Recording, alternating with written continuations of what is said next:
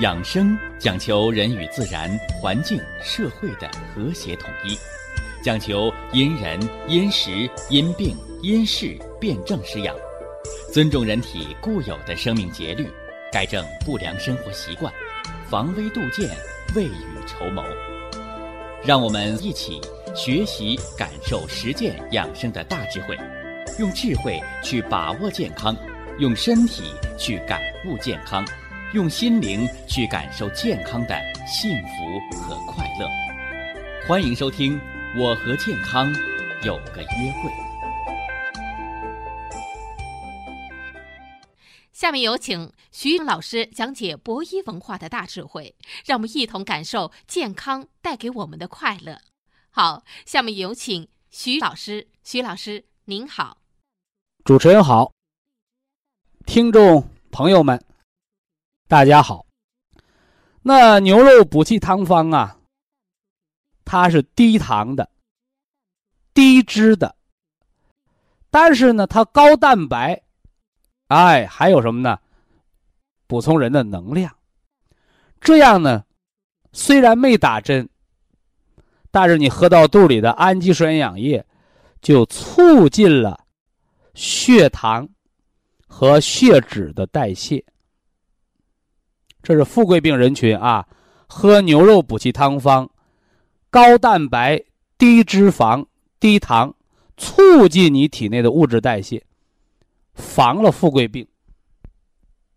得上富贵病，给你补充能量，改善你的代谢，是不是？这是牛肉补气汤方，通过补足元气的阴血，来达到血糖和血脂的调节，预防富贵病的目的。那么高尿酸血症啊，高尿酸血症是吧？你要真是肉吃的多了，是吧？说明你蛋白质代谢异常，产生过多的嘌呤啊。爱吃肉的、爱喝啤酒的、爱喝火锅汤的，你那些叫垃圾蛋白。而牛肉补气汤方给你补的是精蛋白，而且不是铁锅熬的，不是铜锅炖的，是砂锅化石，所以叫优质蛋白，改善垃圾蛋白的代谢。尤其是免疫力低的低蛋白血症，免疫力下降，再者就是营养不良的人群。好多身体很消瘦的人说，我又不吃肉，我又不吃糖，瘦的皮包骨头，得了糖尿病，得了脂肪肝，那是营养不良。你越不吃，你的代谢功能越下降，但是你盲目的吃，你还消化不了，怎么办？补充优质的蛋白。所以牛肉补气汤方的氨基酸营养液是吧？小分子氨基酸氧液补充进去了，改善了代谢，增加了您的胆囊的胆汁的分泌，同时呢，促进了排尿，促进了排便，促进了体内淤积垃圾的排泄，尤其把肝脏的营养不良的脂肪样变，通过优质蛋白补充，是不是啊？通过低脂肪代谢，把它清理出去。这是咱们牛肉补气汤方调富贵病，富贵病的朋友，这代谢综合症的糖尿病、血脂高、脂肪肝啊、高尿酸血症的朋友，也可以放心使用的科学的道理。那么当然了，孤阴不生，孤阳不长，是吧？我们在服用牛肉补气汤方的同时啊，加服长白山野生葡萄籽的提取物，是吧？原花青素啊，原花青素。从这个中国中医的角度来讲，这葡萄又名草龙珠，尤其是野生葡萄，其生物活性要比种植的更高。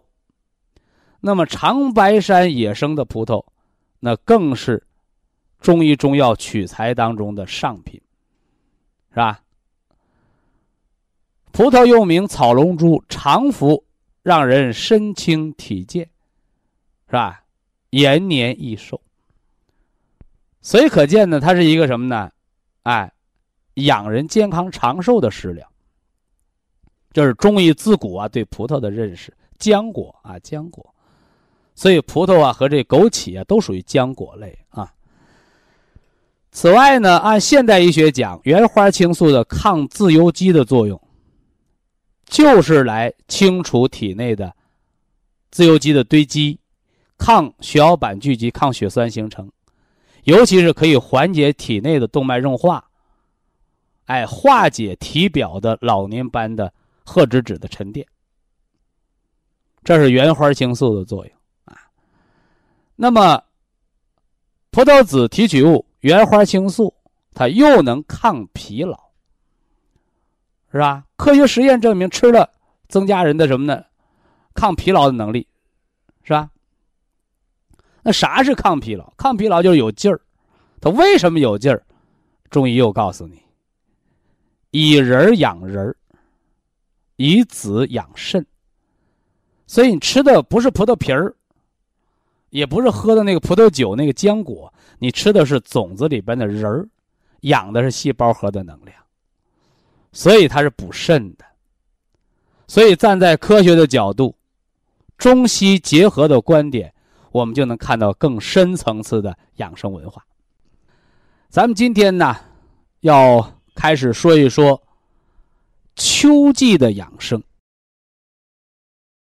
在中医界，我们把这个秋天啊，常常称之为多事之秋。什么意思呢？哎，用老一辈人的话来讲啊，这个秋天呢，是慢性疾病卷土重来最容易复发的季节。同样啊，对于常年久病的这个慢性疾病，那么这个秋季呢，又是疾病容易加重的季节。那么除了慢性疾病之外，人的情志养生方面，自古呢就有男子悲秋，女子伤春的说法，是吧？也就是说，在这个秋天，是吧？这个万物凋零，是吧？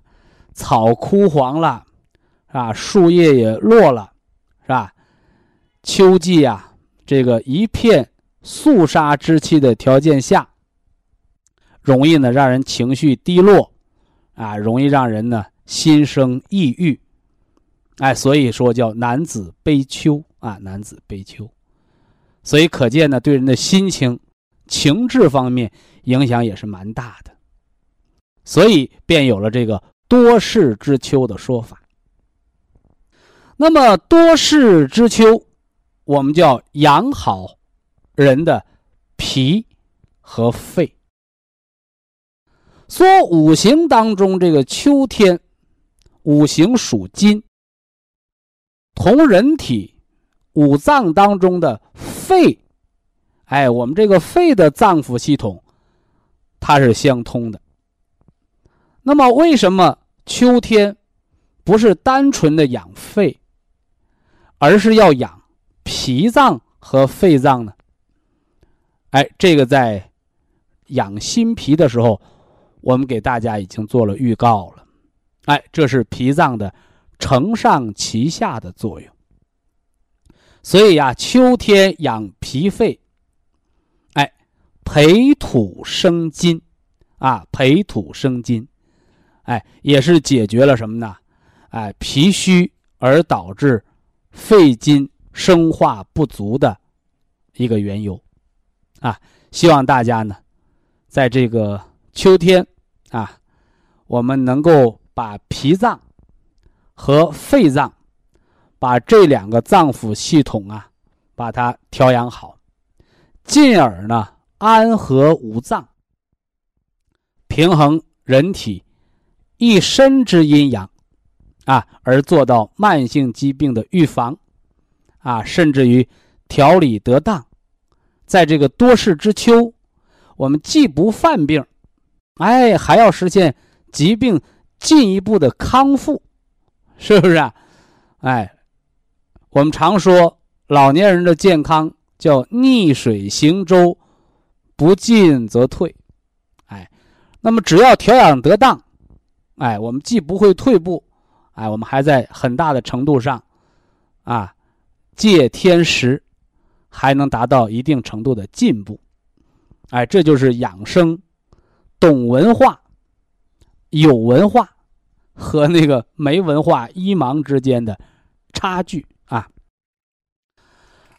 秋养脾肺，养脾，哎，我们吃这个是吧？人参加上冬虫夏草啊，加上这个山楂、葛根、茯苓啊，还有玉米须子啊，进而实现呢健脾化湿这么一个调理方向。那么养肺呢，哎，我们吃的是冬虫夏草加上黄芪、菟丝子啊，黄芪、菟丝子。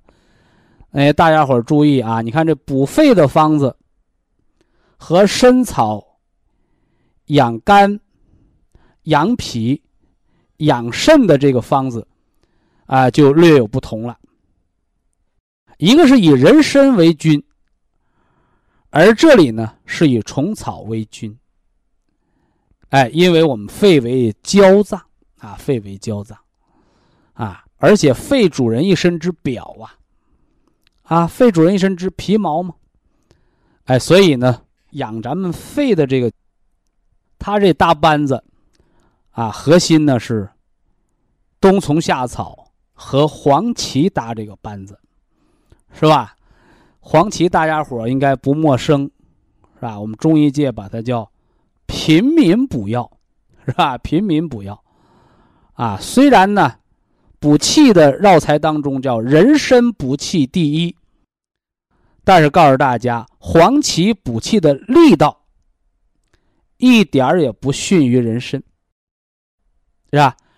只不过是黄芪更重于表气的培固，人参更重于元气的培固，所以人参补气是第一的，哎，而这黄芪呢，咱们就只能屈居第二啊，因为黄芪它用途之广泛啊，又因为这药材呀，这个物美价廉，是吧？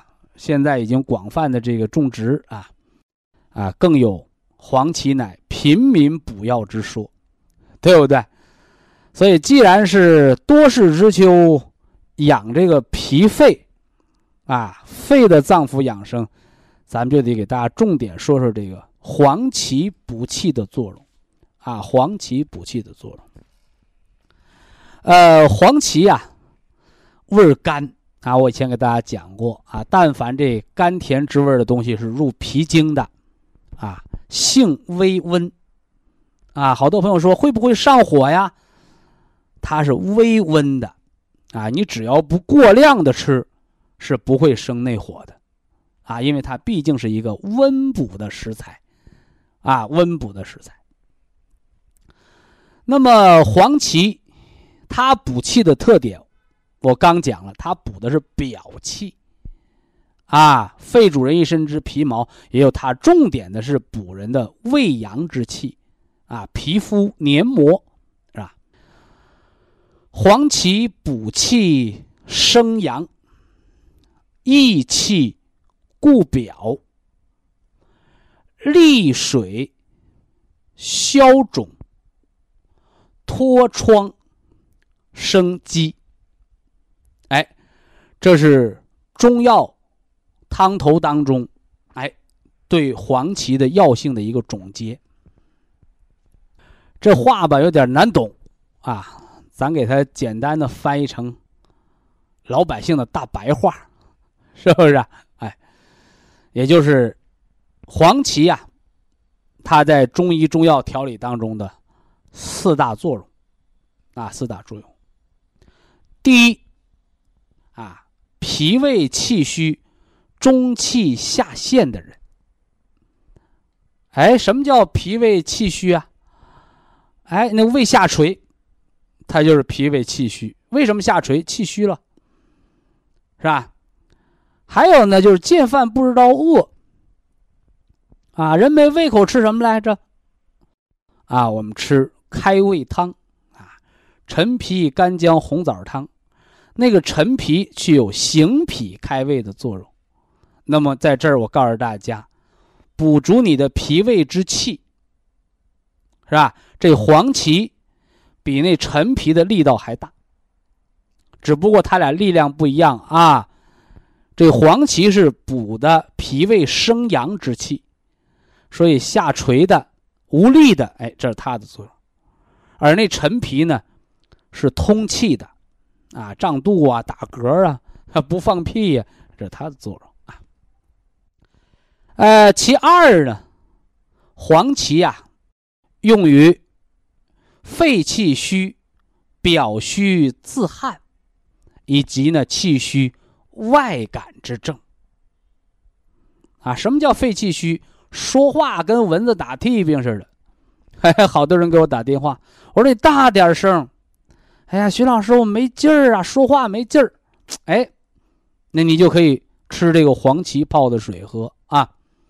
还有什么人呢？就是你坐那儿就冒汗啊，吃个饭的脸跟水洗的似的，这叫自汗。你包括夏天中暑，那个中暑休克，你干什么？黄芪水喝上，是不是？还有人说，哎呀，我老感觉那个风啊往身体里钻啊，吹不了空调，吹不了风扇，那汗毛孔关不上，哎，中绕，你得喝那个玉屏风散，是吧？那简单的方子，那你就喝点黄芪水就解决。那我们的食补之方，这白色补肺气，而这黄芪就是让你那汗毛孔关上门。一个是敛虚止汗啊，补了肺气，肺气足，把汗毛孔关上，不让虚汗往外边漏肾经。二一个呢，哎，就是不让外边的风寒往体内钻啊。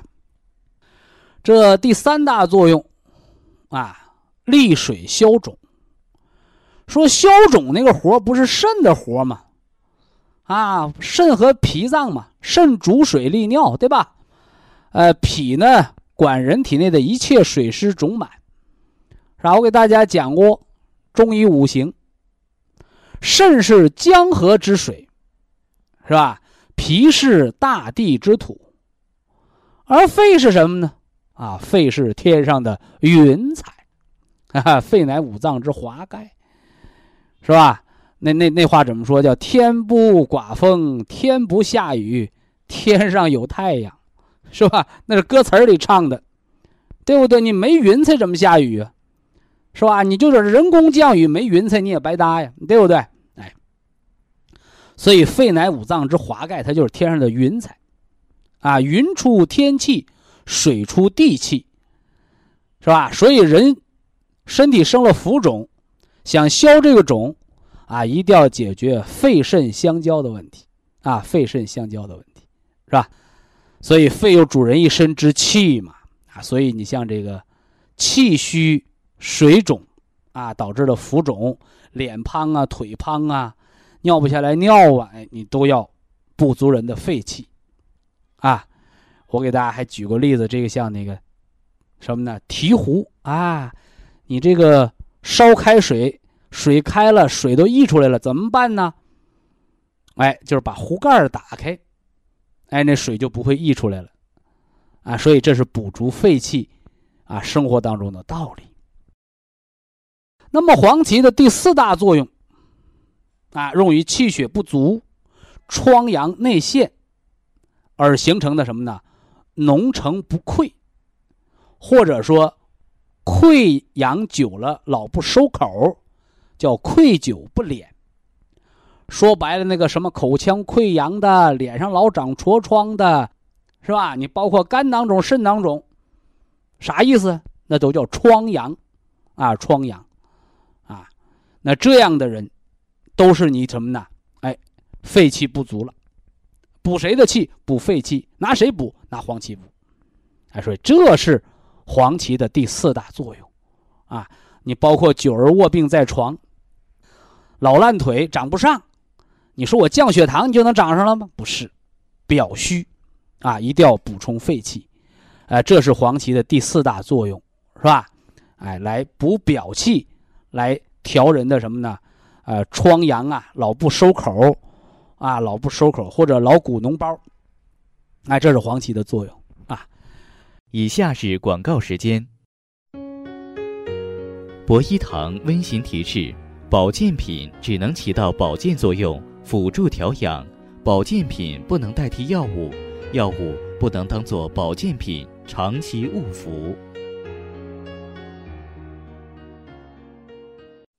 多事之秋，养脾肺啊。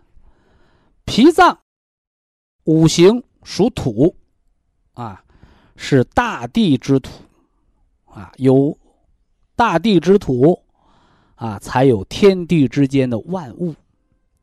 所以我们常说呀，脾胃乃人的后天之本啊，后天之本。但是光有土地儿也不行啊，是吧？你老生旱灾，没有水的滋润，天天刮大风，这土地成了戈壁滩，这土地成了沙漠化，那同样没有生命的契机。所以土地当中要有水分。哎，所以肾乃人的先天之本，禀受于父母。肾的五行属水啊，肾乃江河之水啊，千万不要认为得了个尿毒症肾就报废了啊，非也。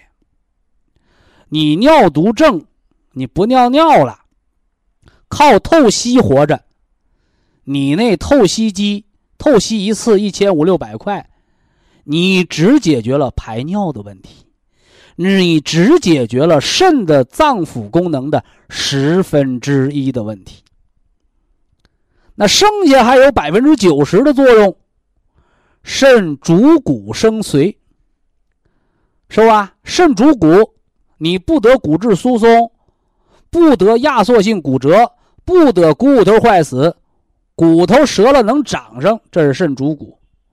肾主髓，不得脑萎缩，不得脊髓炎呢，对不对？哎，不得老年痴呆，这都是髓海充足。你肾精一亏，髓海空了，那人就傻了，是不是？所以中风后遗症你能不能恢复，不是你胳膊腿锻炼出来的。你好多人不理解啊，我中风后遗症是康复师把着我胳膊腿我练回来的，而非也。是你填满肾精，脑髓功能恢复，你脑细胞功能恢复，你才能恢复的。这叫肾主骨生髓，主水纳气呀，是不是啊？你浑身有没有力量，这叫肾纳不纳气。你说话能不能上气儿不接下气儿，你得了哮喘，这都是肾精不足，肾气不足。啊，那此外呢，肾主人一身之阴，肾主人一身之阳。你是发高烧还是发低烧啊？啊，发低烧是消耗类疾病，肾精亏了。你是怕冷还是怕热呀？是不是啊？所以命门是人生命的火炉，而命门之火就是肾的阳气之所在，是不是啊？那你怕不怕热了？哎，这也是肾精之所主，叫肾主人一身之阴阳，是吧？那耳朵聋不聋，这也肾说的算，肾开窍于耳。大小便能不能把住门，是不是打喷嚏就尿裤子，是不是天没亮就五更泻，是吧？这还是肾说了算。所以呀，肾衰竭尿毒症的人不是肾坏死，你透着析你还能活，是吧？你就算透着析，你把俩肾手术给我切掉，你看你还能活吗？哎，所以一个肾的人能活，没有肾的人是绝对活不了的。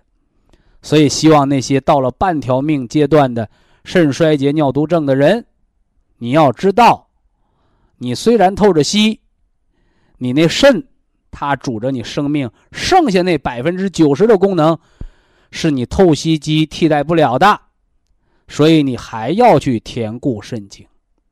哎，这是中医养生文化的精髓。人不是给那数字指标活着的，人是给那吃饭、睡觉、走道活着的，人是给那喜怒哀乐，是不是啊？忧思，哎，你有情志，有感情，是吧？给那什么呢？我们说叫神明活着的，哈，心主神明。反过来呢，你不知道哭，不知道笑，没有喜怒，那你活的就成了行尸走肉了。啊，这是中医文化当中形神合一的关键。这说了先天之本的肾啊，哦，还有，那这先天之本和后天之本，他们之间是靠谁来联系呀？哎，靠肺。大家伙注意啊，人的五脏六腑当中啊。你能控制你心跳吗？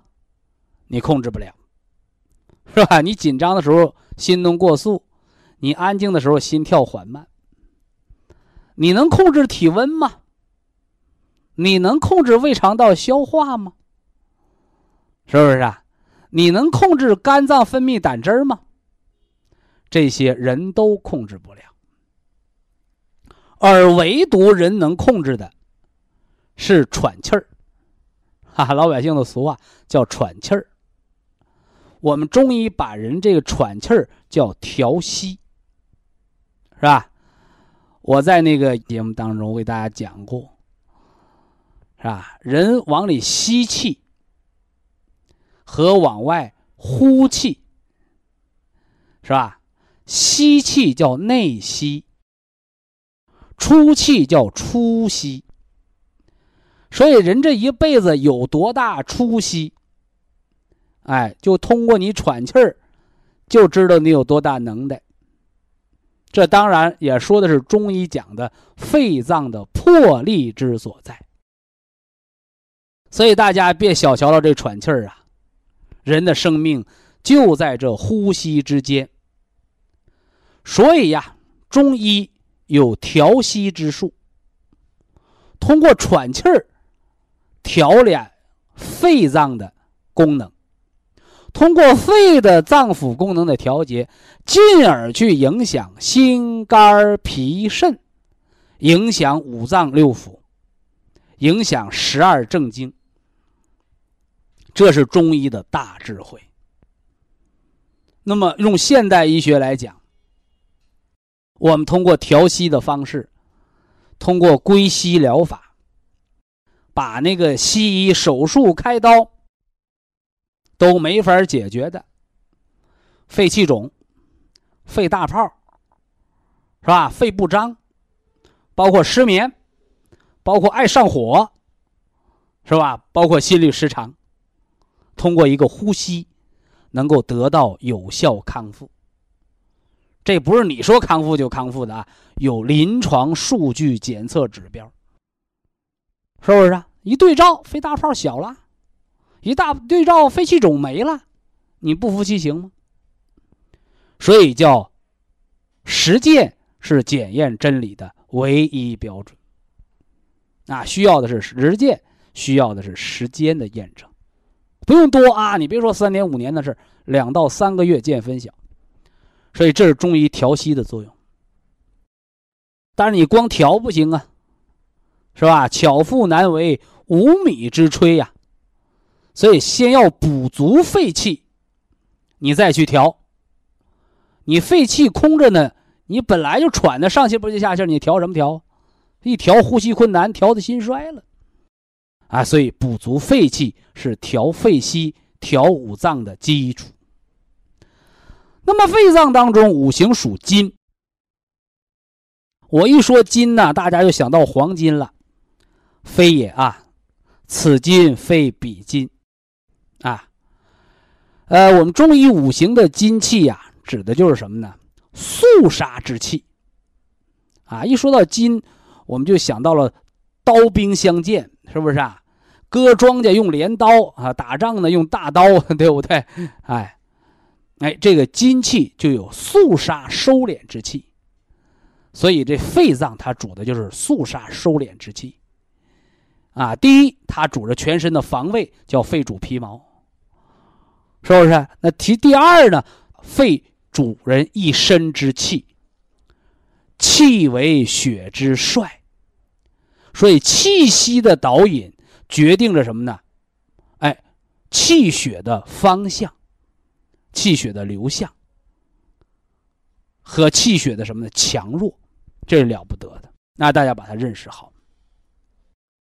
所以有了这个肺脏，你看啊，先天之本为肾，肾五行属水；后天之本为脾，脾五行属土。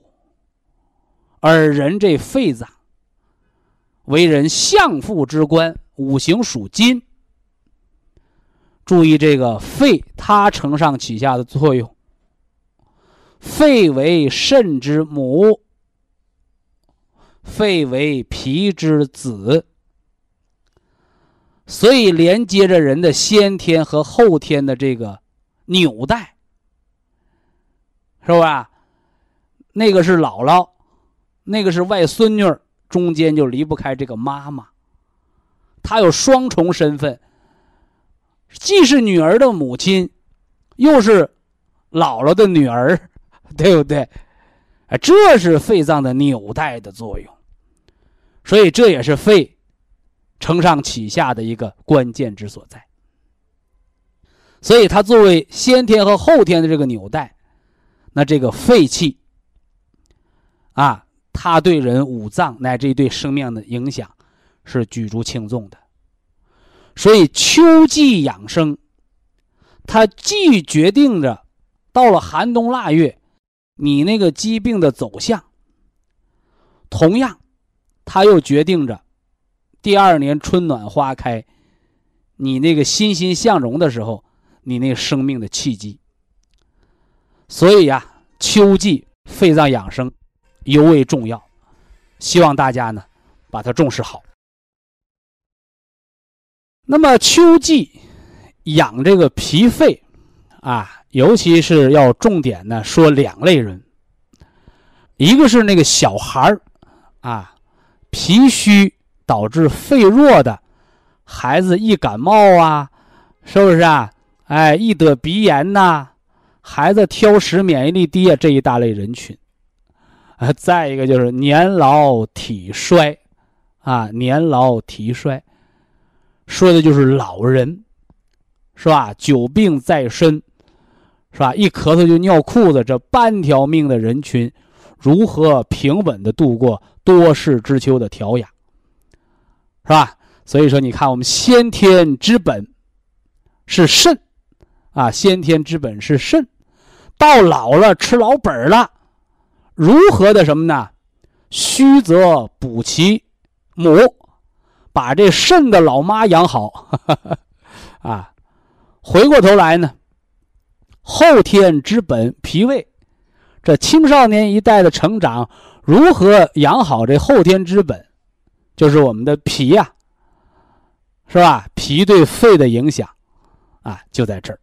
以下是广告时间。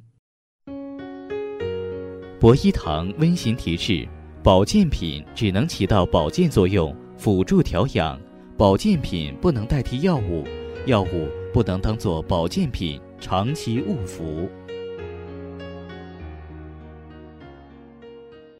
脾脏五行属土，肺脏五行属金。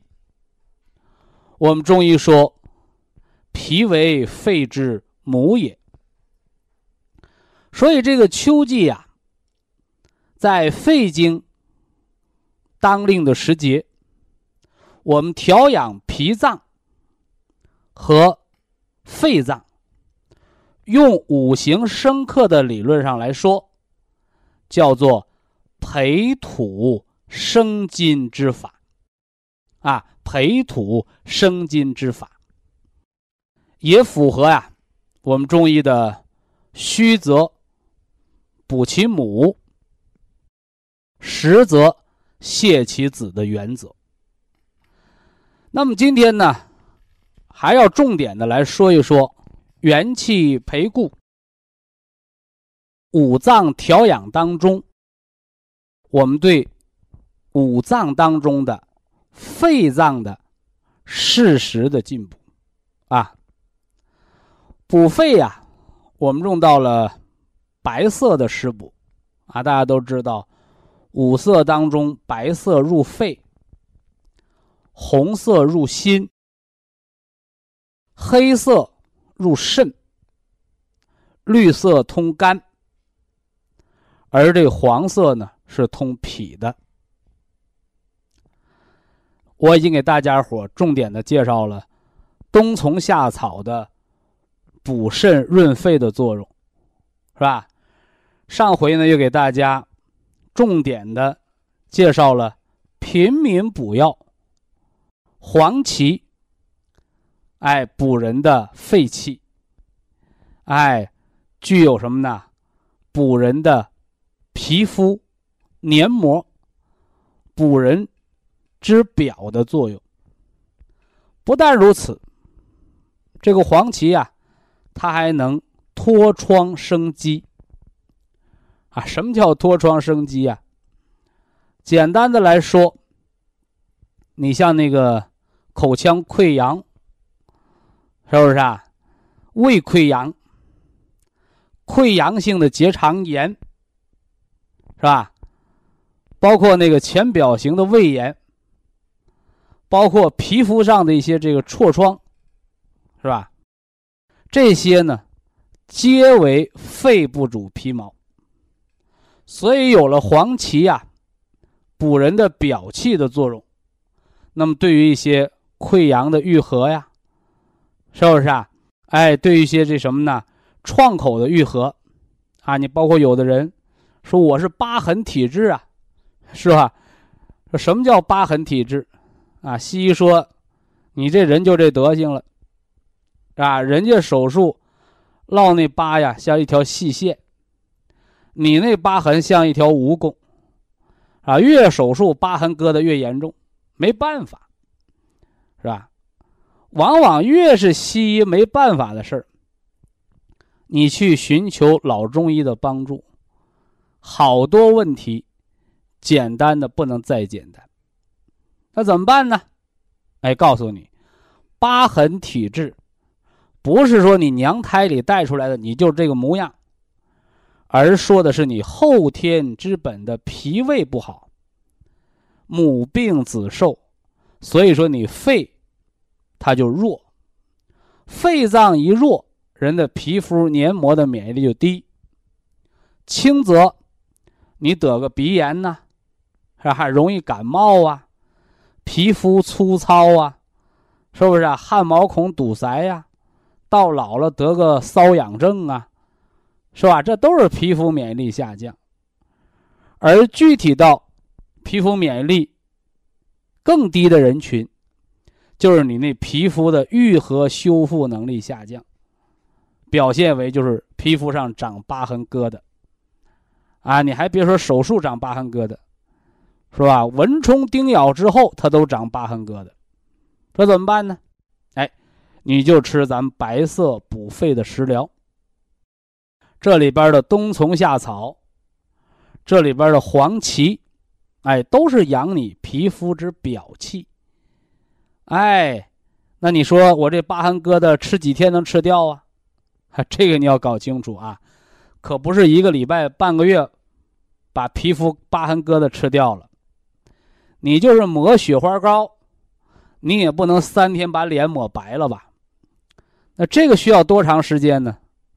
少则3个月，多则1年甚至2年的时间，才能把你肺脏的整体的免疫力调上来，才能把你那个皮肤啊养得光泽。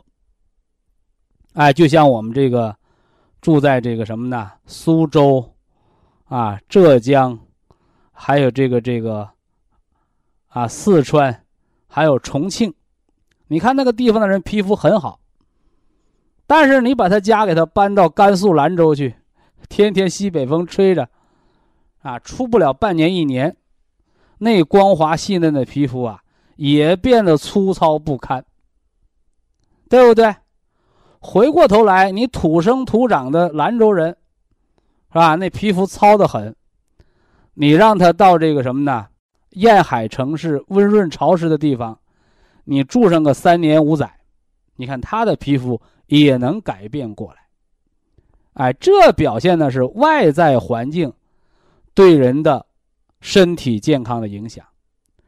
而我们不能说为了治皮肤病搬家吧，所以中医更注重于内在的调养，也就是内养于脏腑，外达于皮肤。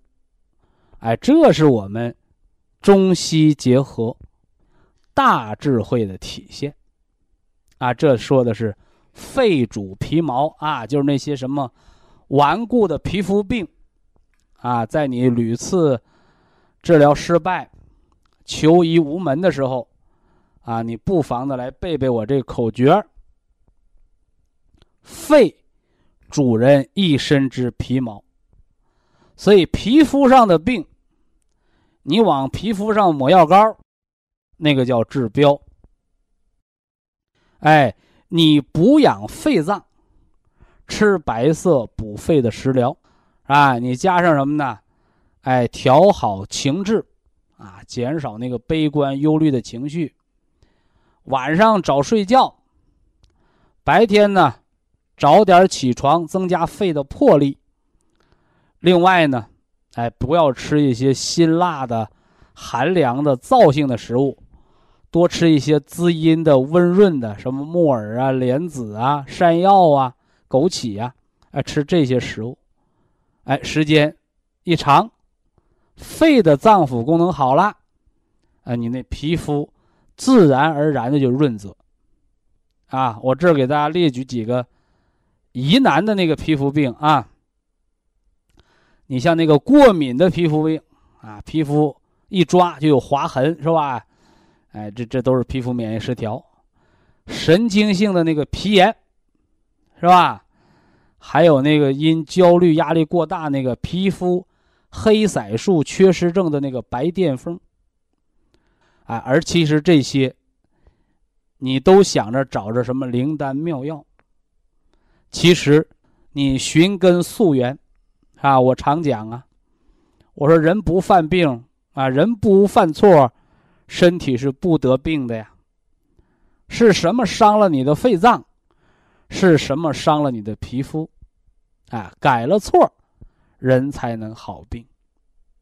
追根溯源，啊，治病求根，而那根本之所在，是人的身体的自我恢复能力。那么人家能恢复，你为什么恢复不了？是吧？你那个身体自我恢复能力哪儿出了毛病啊？是元气不够啊，还是某个脏腑的精血不够啊？哎，适时进补，哎，加上合理的改错调养，哎，就可以得到全面的康复啊。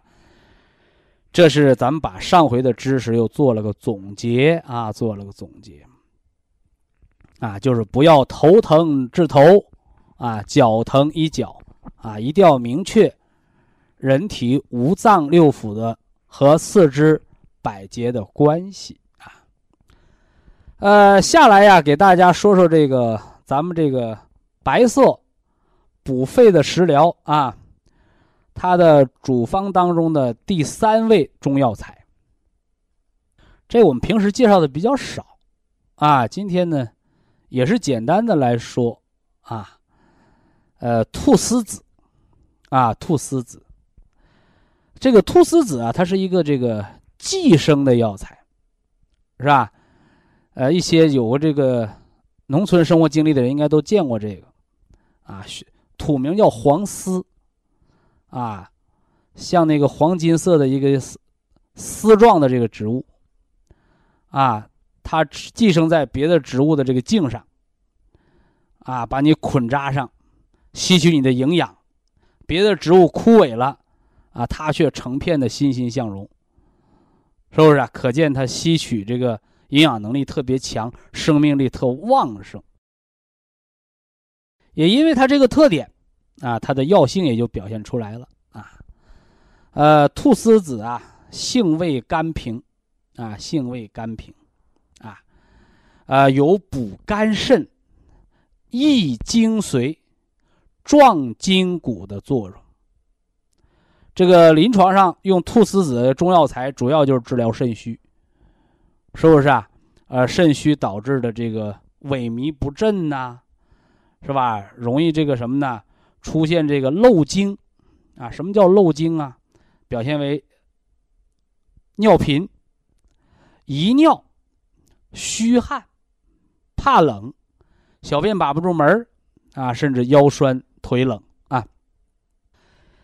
在这个菟丝子的这个中药药材处方当中，有一个传世名方啊，有不少人应该也吃过啊，叫五子衍中丸啊，我也给大家推荐过，是吧？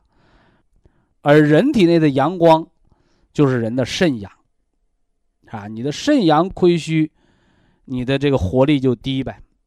哎，五子衍中丸是吧？给大家讲过。啊，菟丝子，啊，五味子、车前子、枸杞子、覆盆子，是吧？哎，五子衍中丸，啊，用什么做药引子啊？啊，用淡盐水，是吧？这是菟丝子补肾的这个传世名方啊，这我们就不多说了。那么，保健食品和中药是大有区别的啊！你看，中国呀，我们的这个《神农本草经》是吧，《本草纲目》啊，这一代一代的药书传承都用到了这个本草二字。说什么叫本草啊？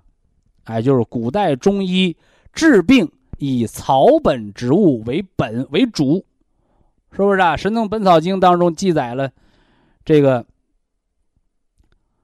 365种中药材啊，其中252种哎，就是植物，是不是啊？哎，那46种啊，46种是矿物啊，67种是动物药材，所以叫以植物为主啊。当然了，在补气血的药当中离不开血肉有情之品，离不开这动物药材啊。但是本草就是植物为本，草本为本啊，这么个原则啊。那么咱们的虫草当中用到了菟丝子，就加强了它的什么呢？补肺肾的这么个食补作用啊，它是对冬虫夏草补肾润肺方面的对于补肾阳的一个加强啊，所以那些咳白痰的、鼻子流清涕的、老得鼻炎的啊，这都是肺阳不足的表现啊，您都可以来用，科学养生，补足肺气。肺主人一身之气，肺还主着人一身的皮毛，所以我们的气机健康啊，我们这个皮毛的健康啊，就仰仗着我们肺脏的健康啊。希望大家科学调养。非常感谢徐正邦老师的精彩讲解。下面有请打通热线的朋友，这位朋友您好。这位朋友您好。哎，徐老师。哎，徐老师是我吗？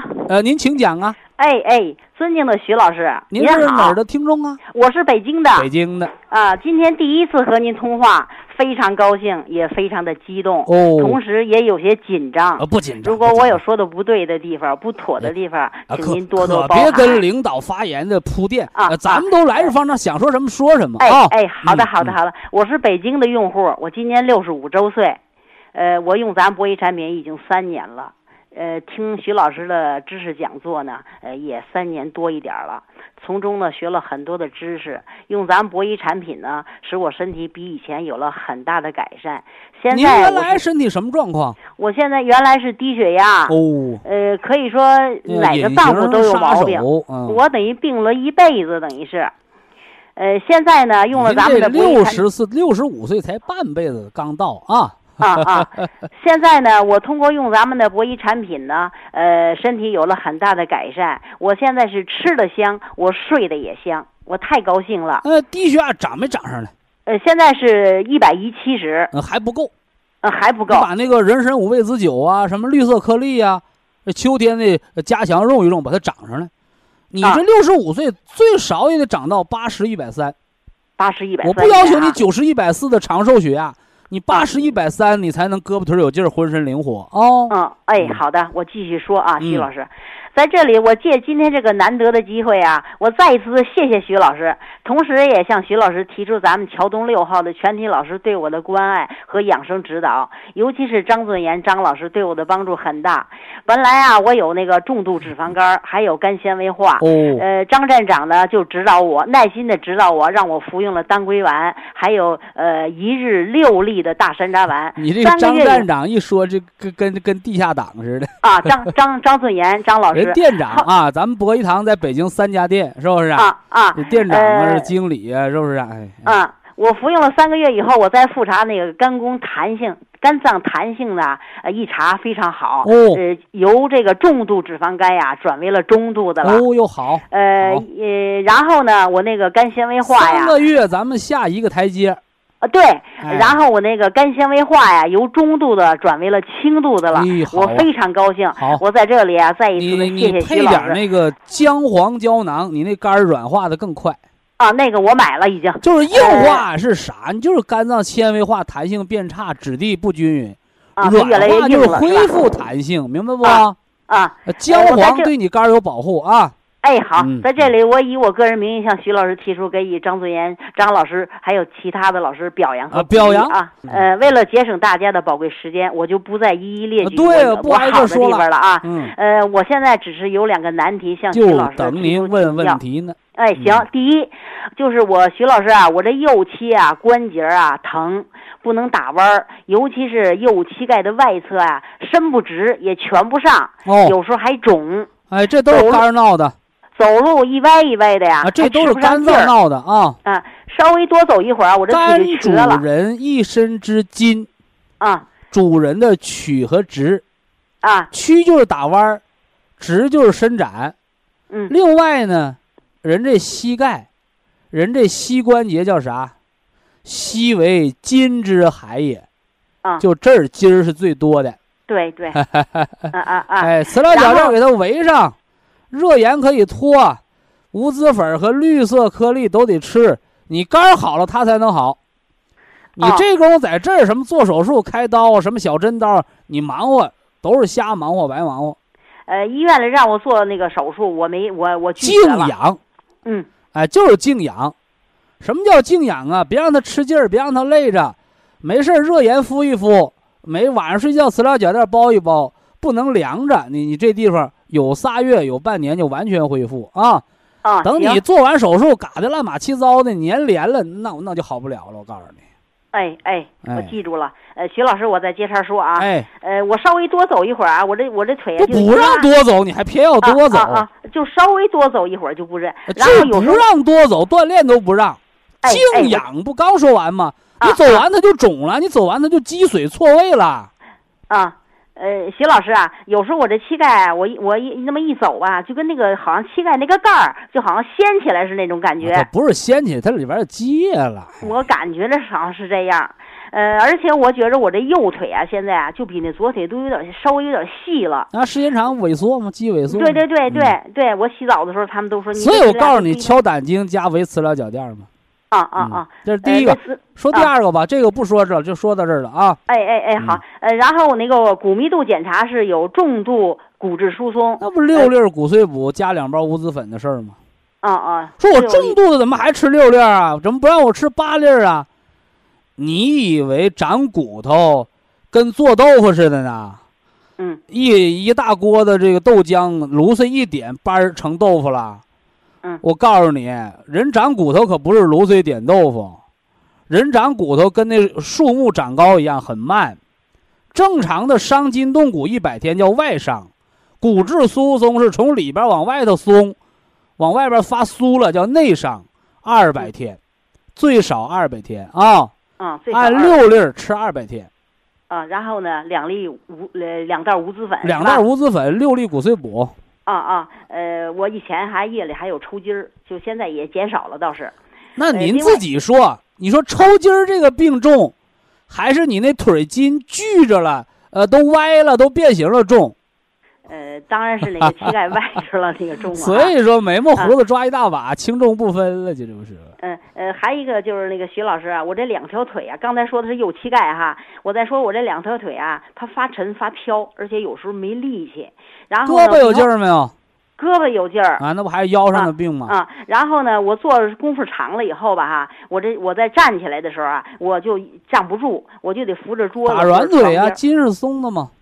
还是筋松吧。哎，考那个伏羲八卦台，看看那个北京博一堂那个有没有腰椎理疗仪了，腰椎温灸、震动，是不是磁疗三位一体的腰椎理疗仪考一考啊？好的。坐着看电视的时候可以考，躺在床上可以考，趴在床上可以考啊。那叫什么腰椎理疗？腰椎理疗仪，全国1000台啊。行，徐老师，我再说第二个问题啊。我87年我得过乙肝，后来13年的时候吧，03年的时候，我因为吃药太多了，身体不好啊，我又得了这个。这不就是你肝纤维化的前因吗？我又得了这个药物性肝损伤。我现在呢，只要一吃药，我就、那个。左酶现在多少？现在转氨酶倒是没事儿，但是呢，它就是这个测那个肝脏弹性测定啊，它就是肝纤维化是中度的。你把那个姜黄吃9粒啊。姜黄吃9粒，纤维化了吗？你要是硬化了，我就给你吃12粒了。您就按这个保健方案调啊。下次咱们打电话呀，别跟那个领导发言做报告似的，套话太多。说就说干的，说直接的多好啊！因为时间有限，是不是啊？咱们直接解决问题啊。蒲神康12粒，辅酶 Q104粒，西酵母咀嚼片，你有肝纤维化的也是4粒到6粒的量。绿的吃2包，金色的吃3包，是吧？完了，骨碎补啊，无籽粉呢，姜黄胶囊，按刚才说的保健量。科学服用，保健满3整月之后再做体检，啊，你那骨密度就半年之后再体检啊。因为啥？我刚说完，伤筋动骨100天，老骨伤200天，就是半年的时间啊。所以说呢，骨质疏松是比骨折还严重的病，因为骨折是好骨头弄折了，而骨质疏松叫朽木不可雕也。不可雕也得雕啊，怎么雕？对不对？所以朽木，你对它的濡养就是补骨200天啊，半年的时间啊。希望你耐心保健啊，这身体还真不怎么糟啊，引起重视。好，非常感谢徐正邦老师，我们明天同一时间再会。